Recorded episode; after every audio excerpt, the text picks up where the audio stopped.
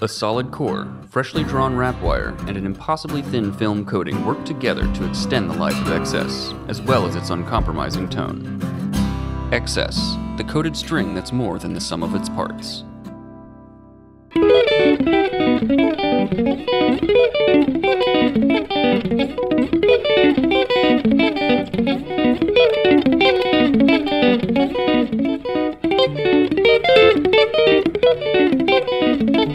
Hey everyone, this is Chris Kies for Premier Guitar. I'm joined today by Zane Carney. Zane is, you probably know him from Spider Man on Broadway. He's played alongside John Mayer, uh, his project Evan and uh, Zane, Evan Rachel Wood. He's a man of many talents, and uh, as you can see, he lives inside a guitar store. Guys, welcome to Guitar Center 2.0, Sam Ash 3.0. Well, Zane, I love your uh, studio slash live space. man, thank you so much. I sleep behind that amp. It's great. Uh, no, I'm I'm very very fortunate, and I I, I uh, live in Los Angeles, California, and yeah, I, I love having this space over here. I'm really thankful. Well, man, uh, I, I, I appreciate you taking the time, and as people will see throughout this video, the awesome setup you've gone. You got two cameras. It's probably looking better than our side of the camera, so I appreciate it. But we're here to talk about uh, Alter Ego, which is going to be out at the end of April, your new record.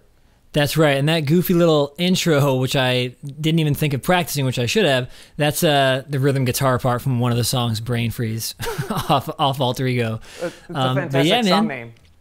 Thank yeah, it feels like it too. The song really goes between uh, ferocious manic uh, anxiety and calming, cooling relaxation. So uh, you heard the anxiety bit. I should have probably played the cooling bit. That would have been a better intro.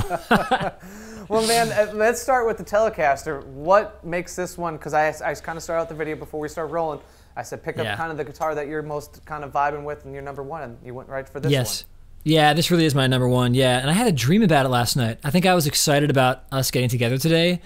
And in my dream, someone was playing a Jerry Donahue Telecaster like this. Um, but yeah, so this is my 1998 Jerry Donahue Telecaster.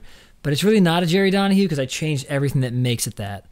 For those who are gear nerds, which I hope is most of us because we're on Premier Guitar, Yeah. uh, the pickups normally on the Jerry Donahue Telecaster are a Strat pickup neck and then a Tele bridge, and then there's a five way selector. So I took all that out and went with a Broadcaster neck pickup and a Telecaster bridge and went to a three way selector. I did that in like probably 2003 or four. Um, and then I sanded down the neck after playing David Kahn's 1952 Broadcaster that was just totally sanded on the back. So I sanded down the neck. And then I had an Earvon, no, a, what do they call this? Buzz Feiten nut Yes. put in. Yeah, put that in. And then I destroyed this part of the guitar by um, hitting it with my slide during the years I was in a band called Carney. Uh, we were kind of a jazz infused, uh, psychedelic, Beatlesy, Jeff Buckley ish rock band. And we had a song that started off with some delay and really bluesy and scary and sort of New Orleansy. And I would, I would hit the guitar with a bunch of delay on. So that happened. Um, and I really have Eric Chaz to thank for this. Eric Chaz is an incredible guitar tech in Los Angeles, and he did most of that work and installation for me. Now, with the, the- we'll go back to the pickups. Was that something you kind of always like? Why take a guitar that you bought with the five way and kind of the little bit more, I guess, air quotes, versatility? Because you know that's a subjective Right. term. But the five way, the Strat pickup, and you kind of reworked it into a Telecaster. Right, exactly. Um, th- the thought behind it was probably naivete. I think I was 19, and I went, "Oh, wow, this would be cool if it was a real telly," because I love Jeff Buckley. Even though all the work I was doing at that time, works kind of the wrong word, but all the playing I was doing was jazz, 100% at that time. And I think what happened was I came to a gig, and uh, a guitar that we'll talk about later was in the shop.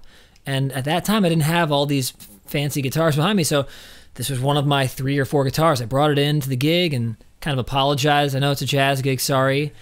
And my keyboard player friend on the gig said, Dude, I think that sounds way more like you than any other guitar. I said, Nah, man, you're not supposed to play jazz on this. You're supposed to play it on my 335, which is, we'll talk about.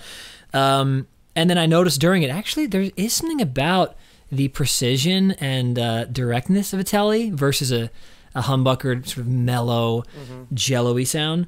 So I went, huh, I wonder if I could get halfway between what's happening with this Strat pickup oh, I'll, I'll go online.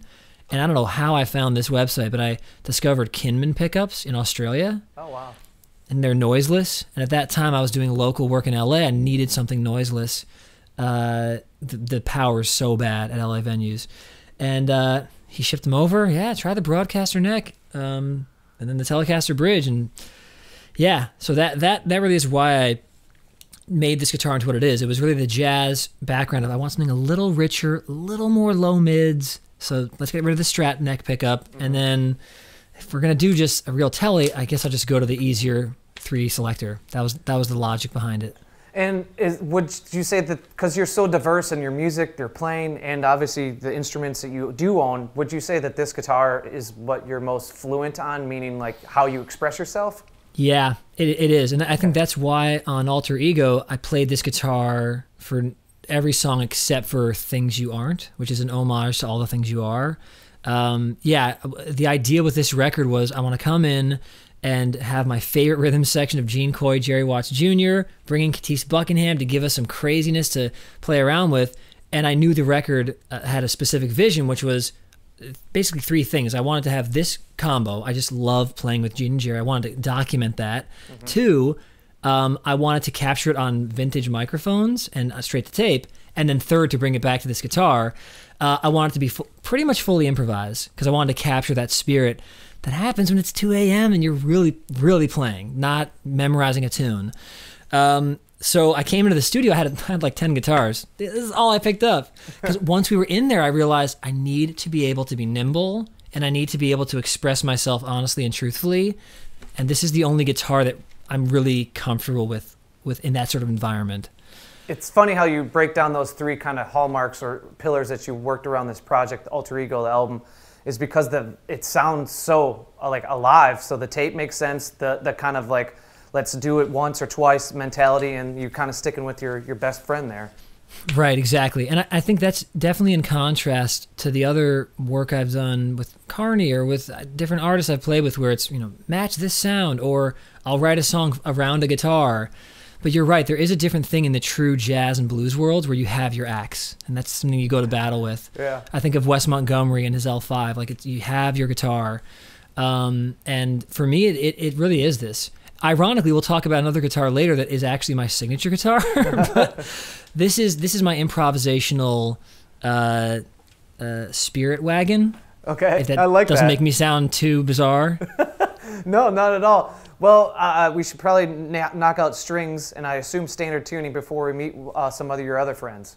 yes, standard tuning, size 10 to 46. Is that the standard 10 pack? Yep. Yeah. And uh, yeah, all these guitars that I'm going to show today have D'Addario NYXL strings. I've really been liking those. Okay, cool. Well, should we do anything you want to say more about this, or we can probably revisit this with the pedal board? You know, that's that's pretty much it. The last thing I'll say is a lot of people go full broadcaster or full telly, and it was my idea to just I don't know try a weird combination. I think I bought a full broadcaster set and full telly set, and I think I tried both. Uh, n- telly, neck, broadcaster, bridge. I think I tried both of them. And what I love about this, you can kind of hear it. You know, just the neck pickup has an angry uh, aggression a little bit. There's there's more presence maybe, but there's also more straight in the middle mids than a Telecaster, which is more bloomy and more bell like. And then when I go to the, the bridge pickup, it still has that twang, but because of the way Kinman winds his pickups, to me it sounds a little more rock and roll than straight up, you know, you know, Yeah. B-bender kind of stuff. Um, so yeah, and the middle pickup on this is really unique because very few people have this weird pickup combination. I mean, it sounds most like a telly metal.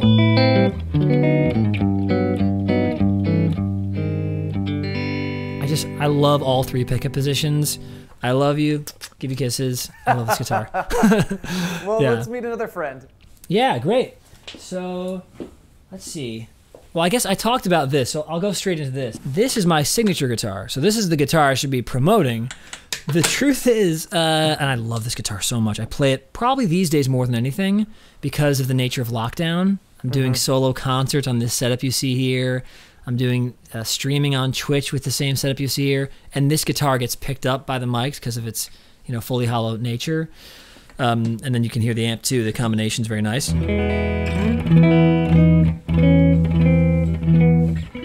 Anyway, um, so this is my signature guitar. It's the Zane Carney signature Hofner Jazzica.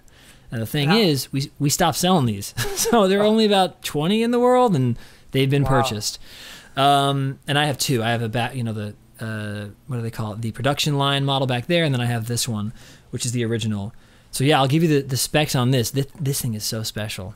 Um, now, uh, before we dive in, Zane, I'm just Mm-hmm. curious, how did you get hooked up with Hofner? Because they're, you know, not first of thought when it comes to an American guitarist. Right, totally. So when I was 18 years old, I was studying jazz guitar at USC, and I was really dead set on being a straight up jazz guy. There was a, it's a long story, but I was going to play with Michael Bublé right out of high school, and then went to USC, played with a different artist named Renee Olstead, and I was just laser focused on that being my only mode of expression. Later on in my life, songwriting, singing, you know, other styles came to be. Uh, so at that time, I had a friend named Matt Morantz, incredible saxophone player. He was playing whatever saxophone company is partner with what, what's called the music group, and one of the instruments underneath the music group is the Hofner, you know, brand. Uh, they were looking to put together a young jazz group to do the IAGE, IJ, IAJE E festivals, to do uh, Downbeat magazine parties, all this stuff, and uh, they wanted me to be the guitar player. So I met with the president of Hofner. I played for him. He said, "Yeah, great. You're the guitar player. You're going to be our young artist jazz guitarist. We have Matt on sax. We have these other instruments, uh, you know, recovered. Um, we're going to give you a guitar." So they gave me a new president, which I'll show you later too.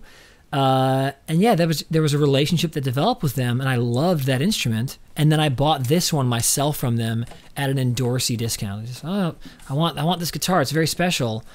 Um, so yeah, I got hooked up with them in college because of my Okay. jazz playing. Yeah. Understand. Cool. Well, Yeah. now, now, now with that introduction, let's uh, hear about it.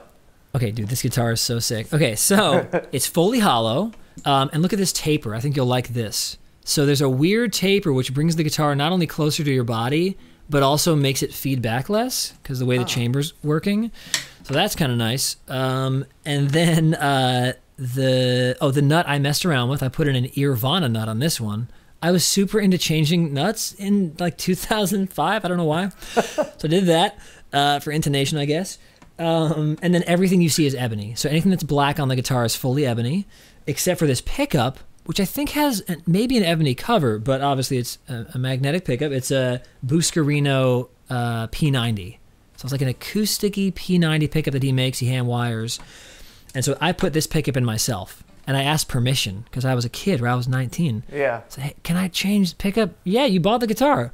Oh, but I'm a Hofner artist now. Right, but whatever. Okay, cool. Put this pickup in, um, and it turned this into the most unique sounding jazz guitar I've at this point ever played. It doesn't even really sound like a jazz guitar.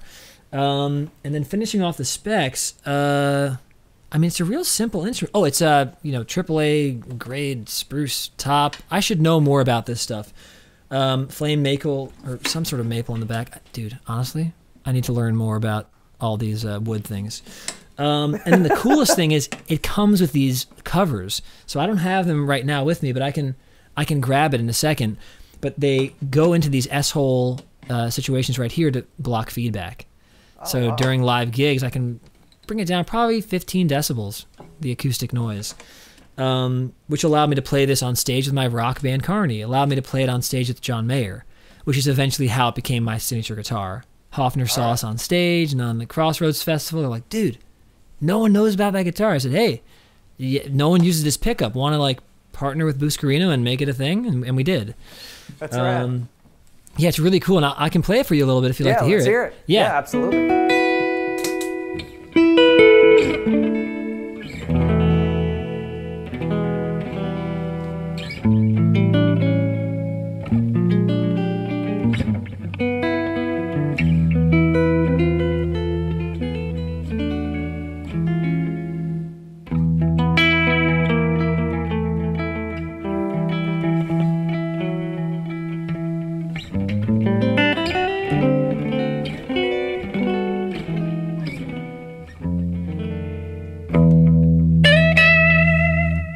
Was about to go into some blues stuff because part of what makes this jazz quote unquote guitar so weird is that it digs in really nicely.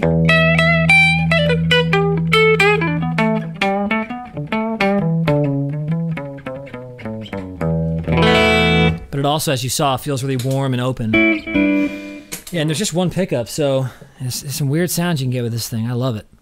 Man, it yeah, I can't really say I've heard too many jazz box guitars with the P90 like that. That's, that's I cool.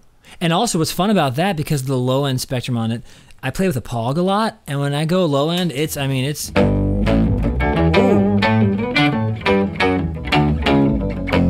And I do a lot of this with a looper, so I'll build these really massive sounding blooming things. Man, that's fun with the with the Pog. That sounds fun. Pretty fun, yeah. I love this thing. Yeah, man. Well, should we move on to another uh, instrument? Sure. Yeah. So what else do we have here? We have another guitar over here. All right. So this is this is my uh, Gibson ES335. It's a 2001 model. Now, how did you get this, and how how did it become uh, yours? Yeah, so this was a gift from my mom. God bless her, thank goodness. Uh, she knew that I was getting into jazz. I had gotten really into music theory and Wes Montgomery. And at that age, I think I was 16 or 17, um, I asked her if there was a way we could buy a jazz guitar for me so I could actually get into a good school and really take it seriously. And we went to the store and found this. And it was halfway between what I was comfortable with, which is this Strat behind me, and a proper, you know, open, uh, full hollow jazz guitar. So I got this. Um, everything is an ori- original in it. All the pickups, all the tuners, everything, and uh, yeah, and it's blue, which I love. now, what makes uh, you know? Obviously, the, the obvious question is, well, it doesn't sound right or feel right. But what makes that guitar almost untouchable in terms of its specs and how you kept it true to form versus that Telecaster that you pretty much rebuilt? yeah, that's a great question. Uh, that Telecaster, I had done a few gigs where I noticed it was lacking something for my style of playing. Whereas this guitar, from day one, it kind of taught me how to play jazz. This guitar, and so I feel like there's a sound that's attached of maybe learning harmony and learning uh, relationship between chord changes and all that that I, I hear in my head when I'm hearing uh, the reference uh, chords. So it sounds like this in my head. So I didn't want to mess with it. It's also really rich and warm, and I like 335s like that. Most of them have a nice presence and a crystally sort of thing on the neck pickup if you want.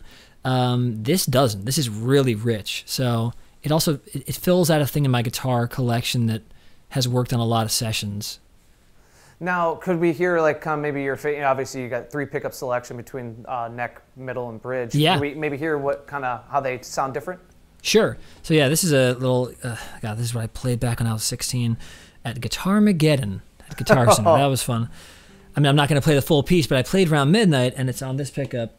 Let's see. Yeah, let me turn my slap off. Whoa.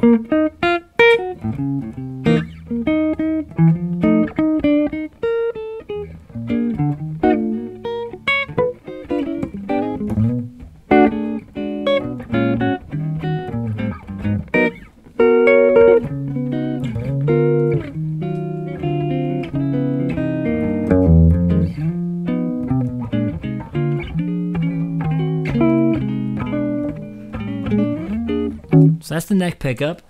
The middle pickup has, to me, a very Radiohead kind of thing to it. Like that album In Rainbows comes to mind. And then the bridge pickup is pretty, uh, pretty mellowed out too.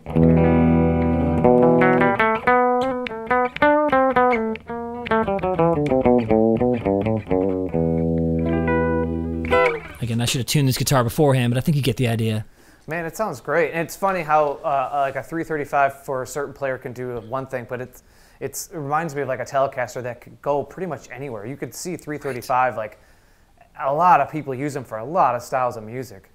Totally, man. Yeah, I've seen some doo wop, you know, 50s stuff with it. I've seen shoegaze bands with the Yeah. 335.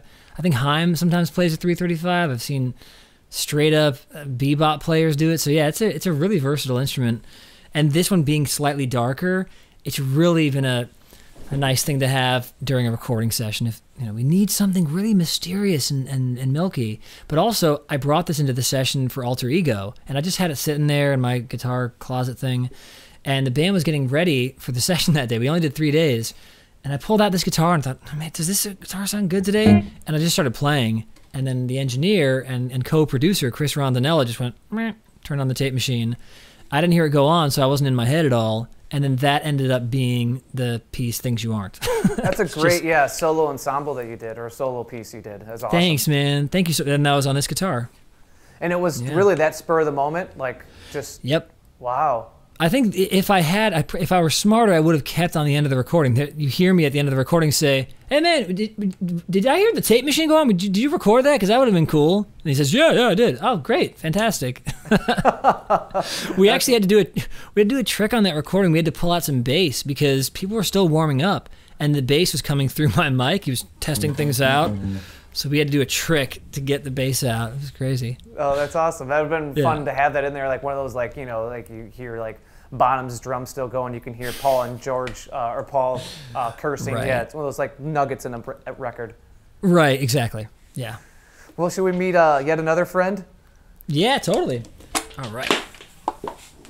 Oh boy. Let's see. Okay, so this guitar has been really fun recently. All right. So we're kind of keeping it jazzy today, because I know we were going to talk about alter ego, and so mm-hmm. this is another jazz guitar that I've recently acquired. So this is the Heritage H575, the artisan aged model. Mm-hmm. It's a pretty new guitar. I think it came out a year and a half ago or so. And I did some stuff with Heritage. We announced a new guitar called I think the H150. And um, yeah, they said, "Hey, dude, we know you're mainly a jazz guy. You want to uh, try this thing out?" And so I, I did, and I and I really really love it. Um, yeah, it's really straight up classic jazz. And you know, as you can see, I modified that Hofner Jazzica, so it, that's not really a jazz guitar anymore. And Yeah. this kind of uh, supplanted that uh, that missing part of my, you know, full fo- uh, full hollow body sound. Yeah, I was just about to ask, like, how's that sit with the Hofner and the 335 kind of living in those jazz-esque worlds? This is kind of in the center. Man, you get it, man. Yeah, you really, yeah, you're good at this. Yeah, exactly. Yeah, because there's the top end, a little bit of that woodiness of the Hofner Jazzica, and then there's the milk of the of the 335. So yeah, you nailed it. And is there anything since you've had this uh, that you've done to it, altered? No, all original. Yep. And uh, I, I I should know more about this guitar. Um, man, I'm realizing right now that I think when you're doing a Premier Guitar rig rundown, you should know everything. So I nailed it, uh, in in the sense that I didn't. But uh, yeah, man, I they sent it and they said we thought you'd like it, and I ended up not liking it. I ended up loving it. Um, I actually love. I can show this in the on the close up camera. I love the checking of the wood. I don't really know how they did that. Did they actually have this thing? Uh, I don't know, sit in a garage for 20 years, but they did a fantastic job with the finish. Really now, beautiful. now having your hands on it and it's been yours, and you've owned probably how many new guitars? How does that feel? Does it feel like an old instrument? Because someone I've, I've never owned a, a relic guitar. yeah, it really does. Oh man, I'm such a fan of relics, and yet I don't have any except for this. Oh, Um, yeah, I love, I love how they look. I'm very vain. God dang it. Um, but uh, it really sounds. I'll show you right now. I mean, I'm not sure if you'll hear it as much through Zoom, but it sounds, yeah. I love playing non-jazz triads too on uh, on jazz guitars. I like that how it sounds. But um, even that top B string that reminds me so much of Joe Pass.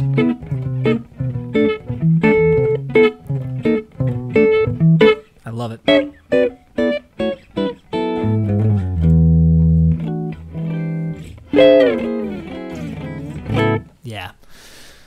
It really does that era really nicely, in my opinion. yeah, has a classic sound to it.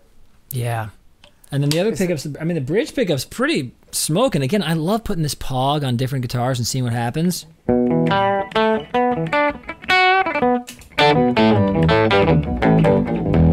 Yeah, there's a lot of, I don't know if it's low mids or what, but there's a lot of um, rounded attack. I, I really like that about this. And uh, is there anything else you want to say about it, or anything other tone you want to show off before we uh, move on? The only thing I'll say is this is my only guitar, I think, right now with 13s. It comes with size 13s, I believe. And I've been liking that. Just, I realized, oh man, I should actually play more guitars that are 12s or 13s because that's what I started on. I started on actually size 14 George Benson Thomastik-Infelds. That was all I played from age 12 to 18. Because again, all I was doing was playing jazz. I was convinced that was all I wanted to do. Um, thankfully, coming back to it with the Zane Carney Quartet jazz stuff, I've been able to really uh, get back to my roots. Um, but uh, yeah, this uh, this reminds me of the pain of learning. like, but it doesn't hurt, you know. Thankfully, the strength has stuck around. Um, I'm not bending on it though, so it's th- not that hard to play on. But the richness and warmth uh, of these strings is really nice, and uh, yeah, I don't know. I'm just looking forward to doing more videos and and records and things on a guitar like this. That's really kind of in that Joe Pass spectrum. Yeah, like a sweet spot for that era, like. Yeah. hmm Cool. Well, what should we move on to next? I got one more. I mean, I'm going full jazz tonight, so I figured I'd commit. All right. so this this is the guitar that started it all. uh, I haven't played this guitar in I don't even know how long. Okay, so this is my Hofner New President. This is the first proper jazz guitar I got, and it was gifted to me by Hofner because they wanted me to be in their their uh, you know young artist jazz ensemble, which I talked about before. Um, man, I practiced so much on this. I would just sight read every day. I would open the real book and I would play this guitar for, you know, 45 minutes of, of shedding, and then I'd do another hour and a half of just working on scales and stuff. Um, so the guitar means a lot to me. Uh, same thing as the Hofner Jazzica. This is all ebony everything. Everything that's black, the fretboard, pick guard, everything. And then I put in that same Buscarino pickup because I really liked it. Oopsie, broke all the rules. Sorry.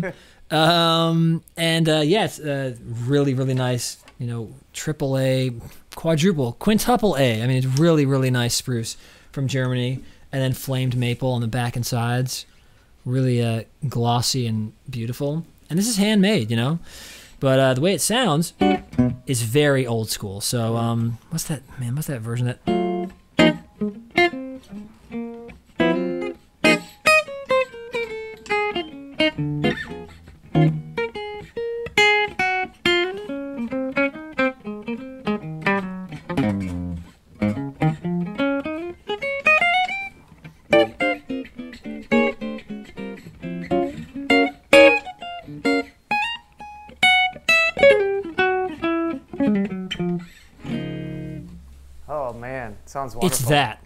So amazing. I have to play this guitar more.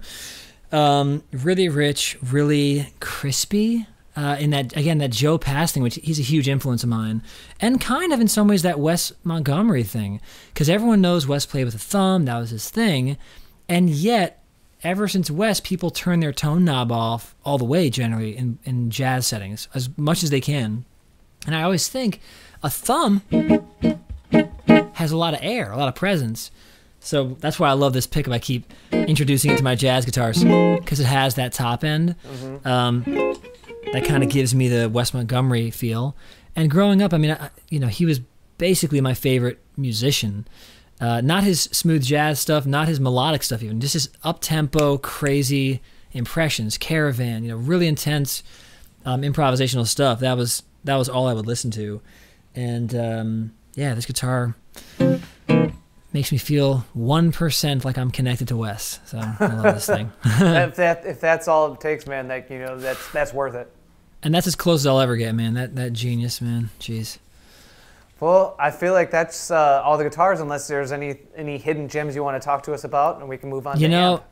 All I will say is you can see I have a Telecaster addiction. That's all I'll say. I, I, think I have to. man, there are some fun ones. Th- th- That's the Spider-Man guitar I played on Broadway, and that's a backup of the JD Telly, and then this is a custom one a friend made, and that's the road worn Telly. So yeah, I, Tellys are kind of my main speaking voice post my jazz true jazz phase of seven years of guitars like this.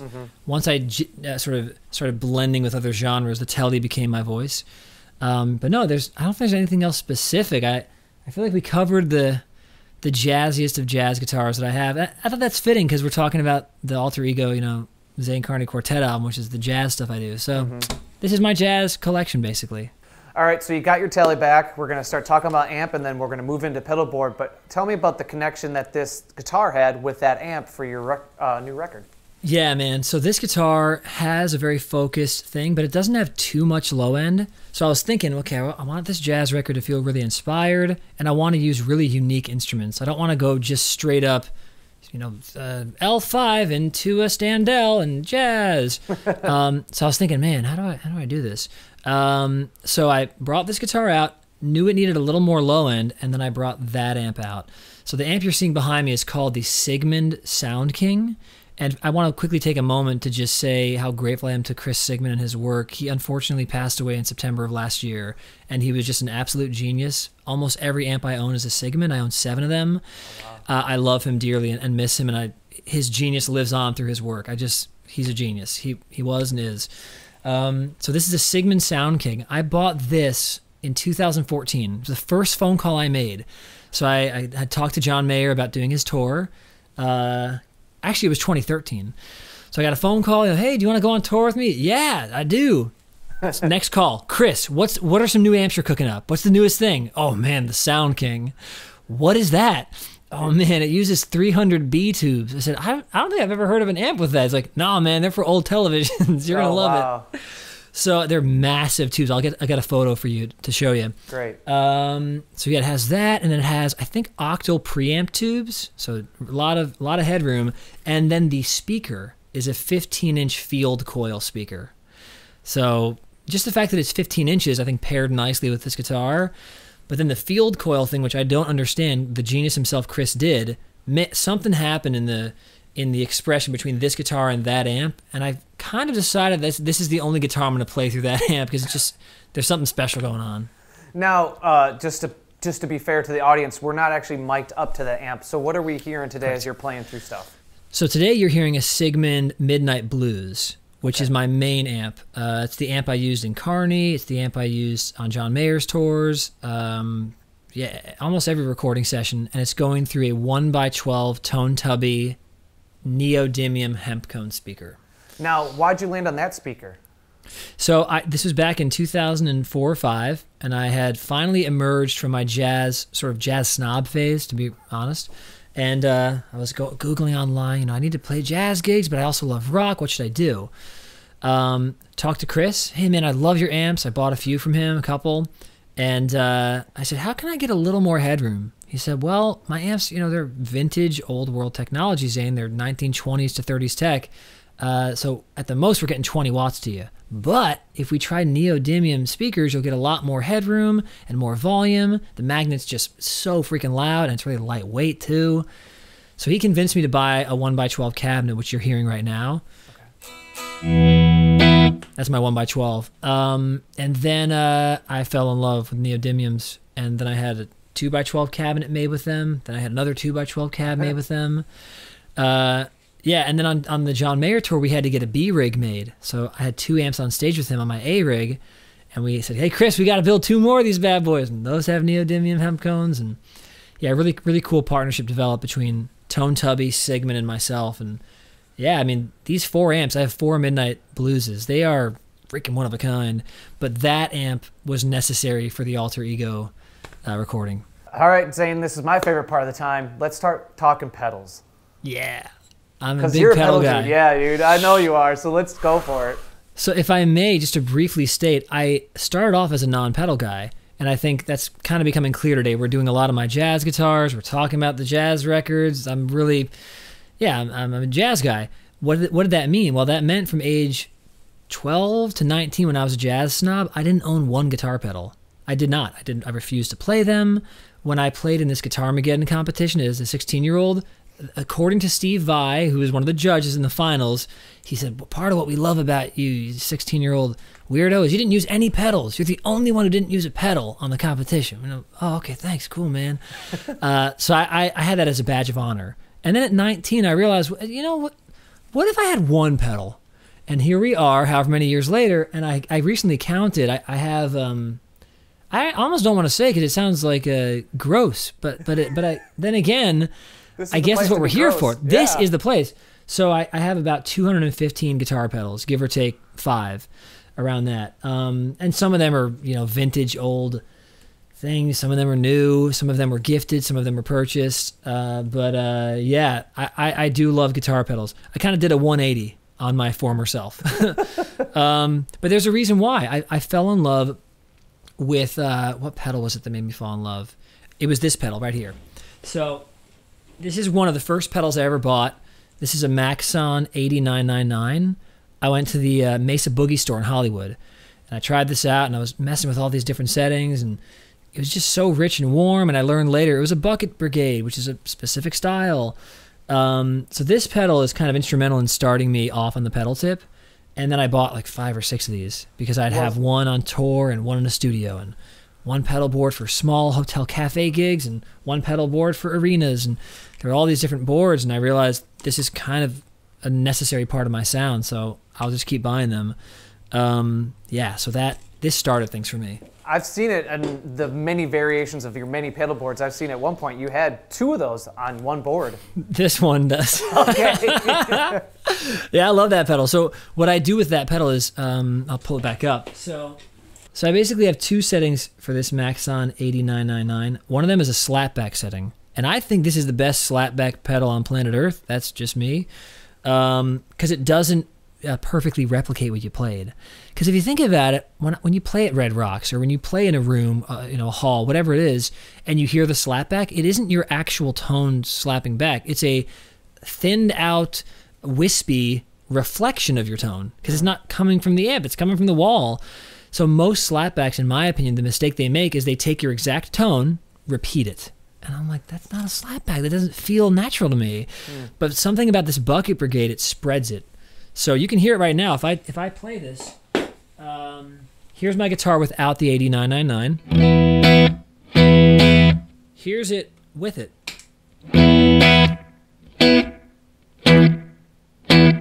I'm doing a bunch of repeats too. And as you can hear, it becomes more spread and thin. So if I exaggerate even more, something like this. There you go. So that sort of weird, bizarro spread out decay, that, that works a lot better for me for slapback. So the reason why I have two of these on my board is one's for slapback, and then one's routed after my volume pedal to be the bucket, if you will, that I pour my swells into. So I can continually swell back and forth without turning off the um, the delays. and not to get too far ahead of ourselves, Yep. but I think it's worth noting is that your tuner isn't first, right? Your your Correct. volume pedal is. Yeah, so my tuner comes out of the tuner out of my Ernie Ball Volume Pedal Junior, and uh, that allows two things. One, I'm not doing extra buffering of my signal, and two, yeah, I can have the volume pedal be my full control of volume versus accidentally clicking a pedal and shutting things off. Perfect. Well, uh, uh, I let you lead us, but I'm curious if you still have the Rumble mod because I know that's always been like a long time friend. Dude, this is awesome that you know that about me. Thank you for for knowing that, Chris. That's so cool. so this is one of my Rumble mods. It's about to get sent out for repair, so I have it off of a board. Um, I love this thing. The the this thing does two sounds really well. It does a Brian May kind of low end has been shelved, I guess, or like a high pass filter sort of thing. Um, and it also gives a really uh, rich, juicy mid range. So there's a boost setting that I rarely use, and then there's the drive setting that I often pair with my Hofner Jazzica, and it's just, dude. I could I could pull up the Hofner and show you right now. It sounds so good, in Yeah, my opinion. I think at that point Yeah. you kind of have to. Hey, let's do it. Okay, so.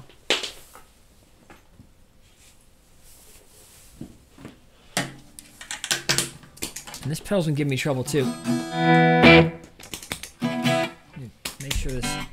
All these things have been breaking recently because of the quarantine. I haven't gone to get anything fixed. There we go.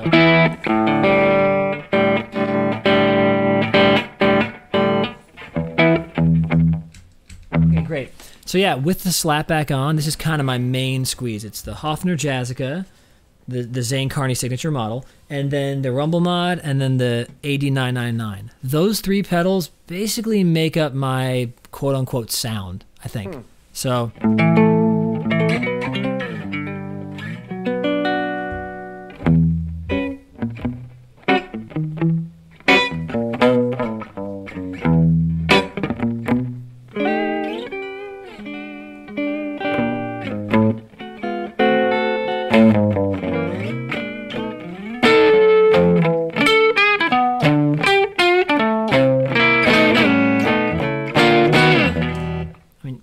idea. very kind of old world. It's breaking up as though it was through an old small amp. Yeah, I just I love that HAO rumble mod. And then if I play with my telly, I use it as more of a gain pedal. So I turn up the gain and it just cuts right. It cuts through like Jonny Greenwood, Radiohead, Jon Brion, really sizzly and, and present. Yeah, so this specific board that we're looking at right now, this is basically my main board the past two years. And there are, I think, 18 pedals on it. So it's very specific. It's routed very specifically. Um, basically, I have all my gain stages up front. So I go into my HAO Rumble mod, which we've already talked about as kind of being my main squeeze. Uh, then it goes into a time machine preamplifier, which I don't think I've talked to you about yet in this interview. My no. brother created a guitar pedal company during the quarantine. Quarantine so, effects. Yeah, quarantine effects. So right now I have a three, the three on my board, but I have an, a whole additional side chain of quarantine effects. It's just six quarantine effects that I put before this board, so I can choose those. But seriously, if you guys haven't heard yet about my brother's company, I highly recommend checking out quarantineeffectsusa.com. Um, then I go into a Nik Nitro, which is my favorite fuzz pedal. And then I go into a Risa Fratsitz, which just gives me aggressive overdrive. I rarely use that, but it's nice to have. Can we hear those, I, the fuzz and the, the, the Sure. Oh yeah, man. So the Risa.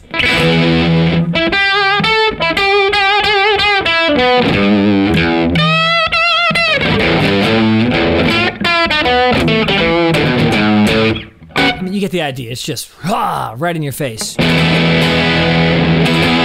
So it's really intense. The Nick Nitro is just a freaking joke. Oh, let's see.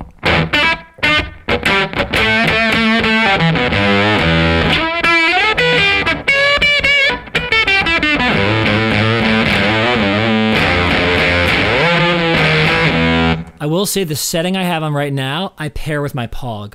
So I put the Pog on and the Nick Nitro, so it's.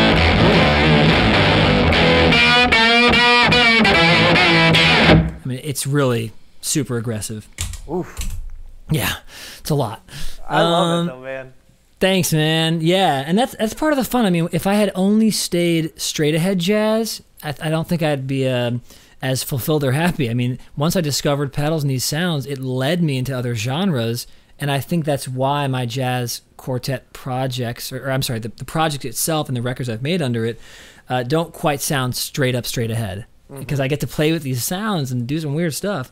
Um, so moving on, we have a pitchfork, which we'll talk about in a sec, but that's a very specific, special part of this board. We have a Boss Vibrato VB2, a vintage one, not the Waza Craft, and then we have a deluxe Memory Man, which also has become a big part of my sound, especially after working on Spider-Man: Turn Off the Dark. This is a true story. Edge, not on this board because it was a different one at the time, he got down and changed the settings for me. He said, "Here's what you should do for this." I thought, "You're literally Edge actually touching a memory man, a vintage one, to give me the setting. Are you kidding? This is oh, insane." Wow. Yeah, it was a really surreal experience. is this really happening? Um, he taught me exactly how to do the dotted eight thing, and the, the trick is the mix needs to be a lot higher, and the repeat should be two to three at the most. I was like, huh. really? Oh man, I was I had the blend down and I had the a bunch of repeats. That's how you do it. Oh, crazy. Um, I can give an example of that real quick too. Yeah, absolutely. So my setting is very watery. So I, I have this sort of setting.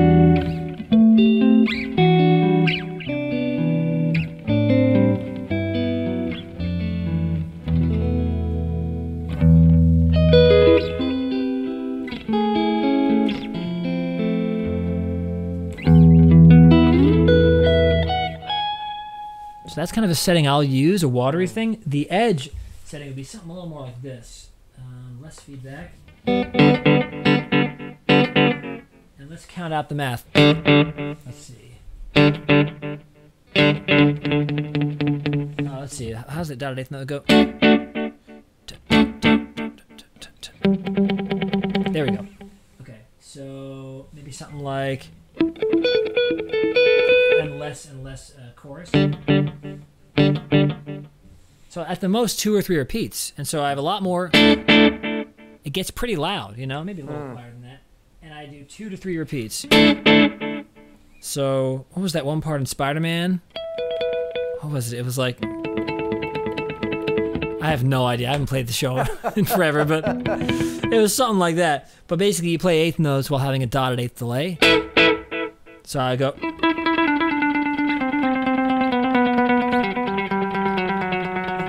That's not a great part, but you get the idea.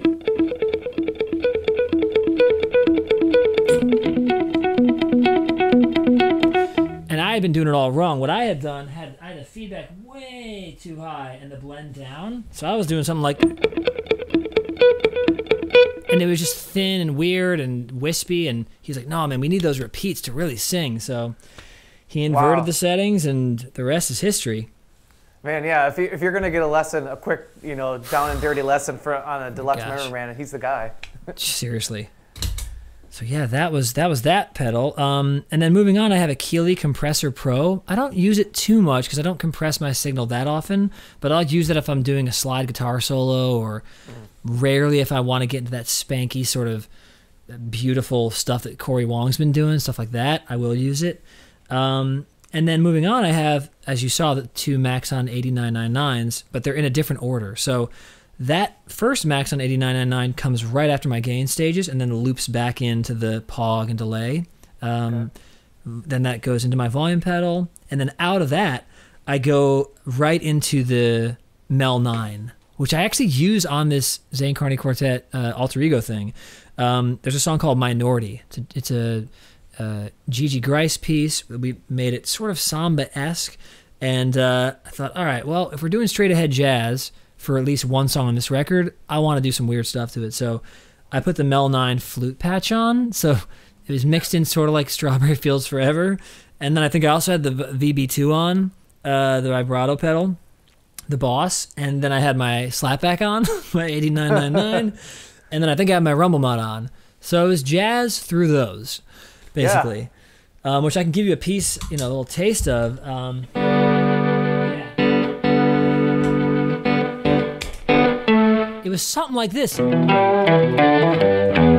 of a mix, though. Something more. It was something like this.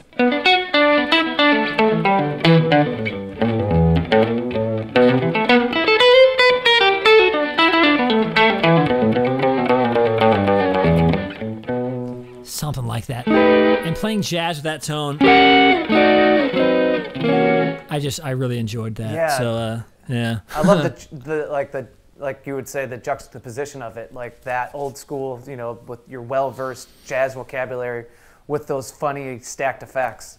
Right, and that, that, I appreciate that you noticed that because that was the essential goal of the album. It was to mix this uh, ferocious, intense LA jazz scene that hasn't really been documented as much as I, I think it should be. Mixing that with old world recording techniques, and then using pedals like this to continue to throw people off um, off the traditional path. So yeah, we had a good time making it, and this this board was actually used in the recording. This is pretty much every single pedal that was on on the uh, on the album. So so so moving on and finishing this out. So then I have a JHS Unicorn, which is a Univibe sort of thing. Um, and I'll use that when I'm just getting aggressive. I'll have the Pog on and the Nick Nitro, and then I'll just go right in. just why not? Get wacky. Um, and then that goes into my Strymon Flint, I think. No, actually, the Univibe goes into I think my Maxon AD999, the second one. So check out what having that second one does. So if I have, sorry, my I realized that my mic is making noises when I tap this. It shouldn't be. So let me move this off that mic stand a little. Nice. So um, if I were to do swells with just the Memory Man with my normal, uh, let's see, with my normal setting, it would sound something like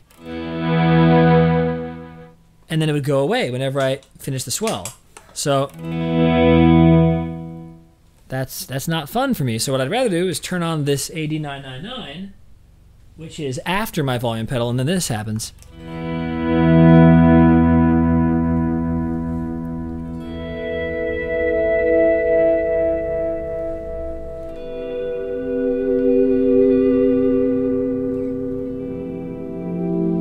It gets especially sort of mystical when I add the pog in.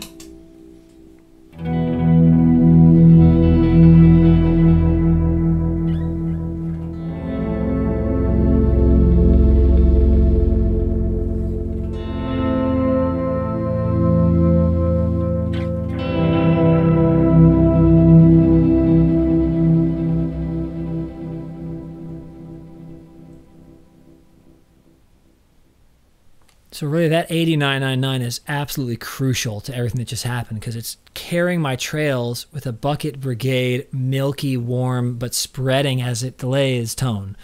It's like the freaking magic bullet right there. Man, it, it's funny how that, you know, just placement, pedal placement can play a big role in how a pedal will sound and how you uh. work it with another pedal. A million percent. Yeah, I totally agree. And that's why I've built all my own pedal boards. I mean, I have a bunch of boards behind me, and, and uh, some of them are empty right now, but every pedal board I use is a Pedaltrain.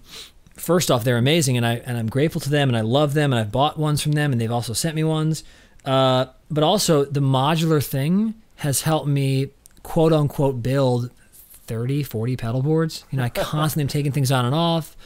Um, I learned around age 19 that each gig kind of needs its own setup. You know, if I'm doing a gig where it's my solo music, I need the looper on the board so I can fly with it. If I'm doing a gig where someone's hiring me, I might need two pedal boards so I can capture every sound from their album.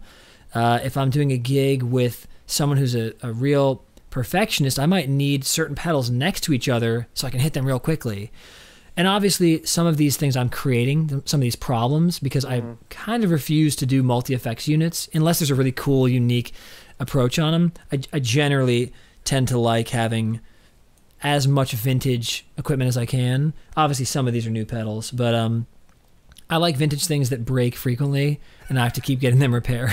That's my just to keep your anxiety levels high. Yeah, exactly. I want to make sure I'm super. yeah, blood pressure needs to be super elevated. Um, but no, yeah, I really I've spent a lot of time and, and care.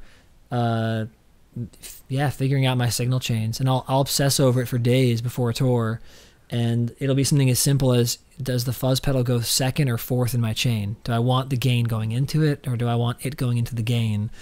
Um, so I've really thought this through, and uh, and yeah. And speaking of which, so after all this stuff, it goes into my Flint uh, reverb, the Strymon Flint, which I love. But I will say there have been times where I've popped that out for a cathedral. I love the cathedral. Um, made by Electro-Harmonix because it has this awesome reverse reverb that's, yeah. that's so cool. So I love that. Um, and then that goes into my freeze, which also is a huge part of my solo sets.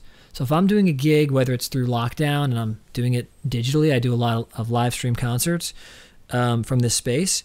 Having that latch feature allows me to finish a song. Let's say I, I end a song and I'm uh, and I'm I don't know what I'm doing. Uh, uh,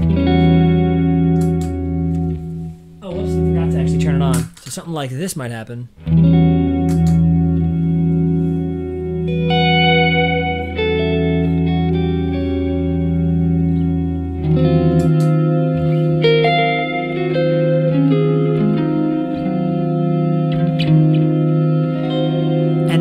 My song in E flat minor. I'm in E flat minor, whatever. so I'll change keys in a way that's sort of magical, and it pairs really nicely with my final uh, pedal in the chain. And I'll, I'll, while we're on our way there, so that goes into my uh, Wampler Tumnus, the really small one, mm-hmm. and that is basically just a boost after the reverb. I sometimes love having a boost after the reverb. Past year, I've I've really enjoyed it because um, I already have enough gain stage coloring in the beginning of the board. So this gives me just a really wide, wide, wild boost. Um, and then that goes into my final pedal board. Uh, I'm sorry, my final pedal, which is the TC Electronic Ditto X4, and I use that like it's going out of style. Well, I, you briefly touched on it. There's a song mm-hmm. on there that is named it. I want to go back to it. Is Pitchfork. Yes. Yes, okay. You kind of glossed over that, and I feel like that's a unique pedal that gets used probably by yourself in a unique way to use that. Exactly. So exactly. So the pitchfork, I um I stumbled upon this at some sort of amp show thing, I think, in the valley, or maybe it was at NAMM show, and I fell in love with it. And then I was messing around with it one day. For those uh, liner note nerds, people who read those still, if you go to AllMusic or, or wherever, you'll notice that one of the songwriters on Pitchfork is actually Mark Foster from Foster the People. So we kind of grew up together playing gigs in LA. And one night he came over and we were just writing, just hanging out. And I played this. Let's see. Uh, um,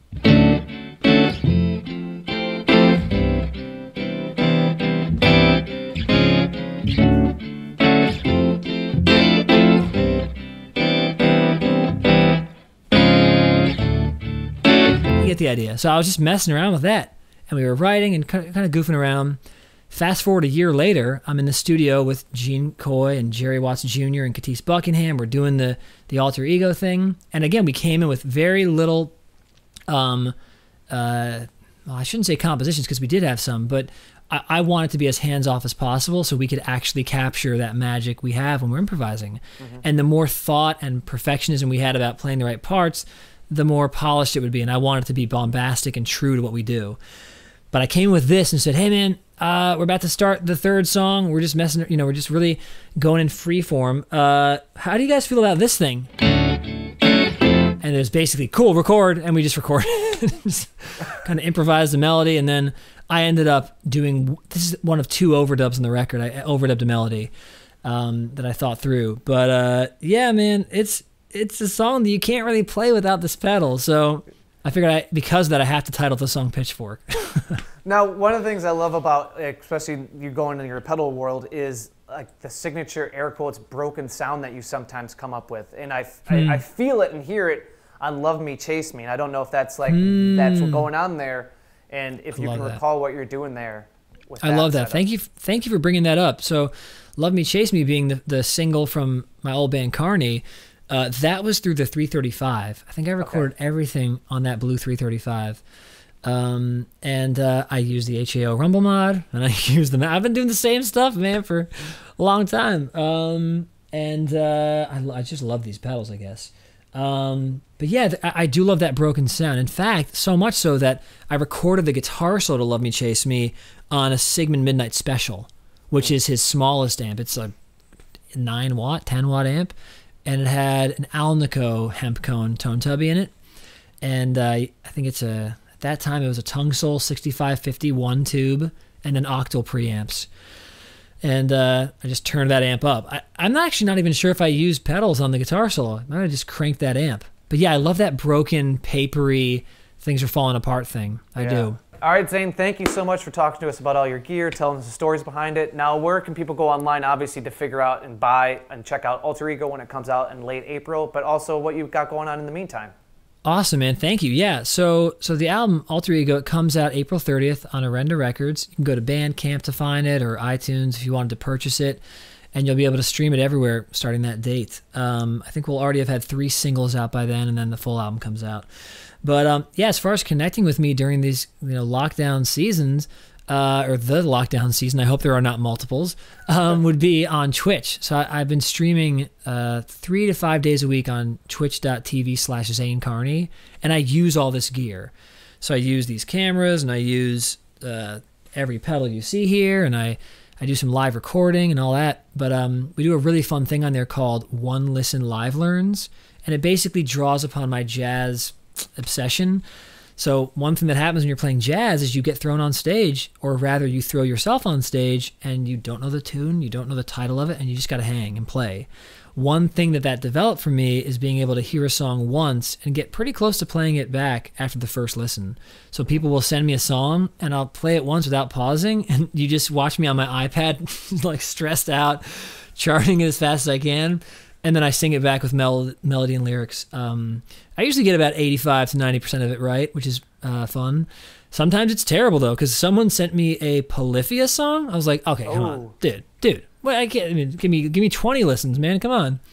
Um, but we have fun, and, and the channel has become a really uh, fun space to explore music theory concepts and connect uh, with people during this time. So I think that would be a great place. And finally, zanecarney.com has kind of everything. And, and you're obviously uh, uh, active on Instagram, so Instagram slash Zane Carney. Yes, exactly. Thank you for that.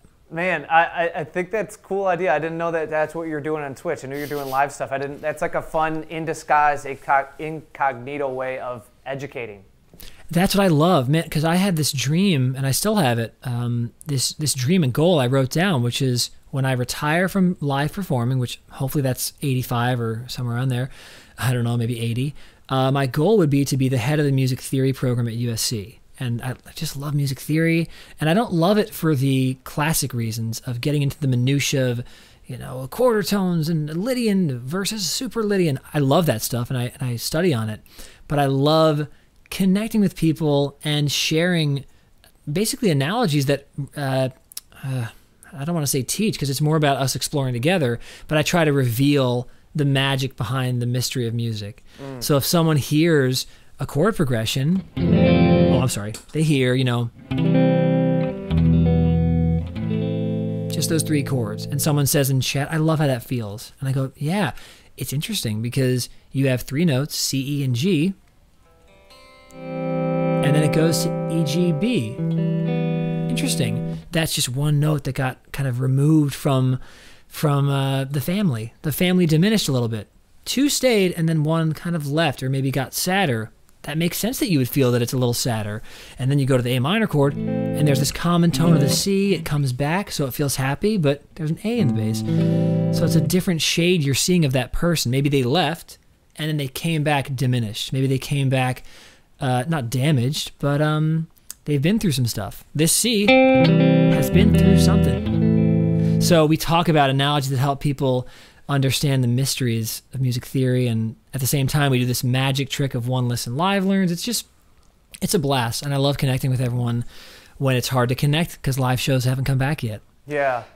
Well, Yeah. man, I appreciate your time and just the enthusiasm you bring to these things and you know, guitar in general, Zane. I, I love it. Chris, I really appreciate it. Thank you for having me on, and I hope we can do this again and get through uh, seven more guitars. All right, everyone. Stay safe out there and keep rocking.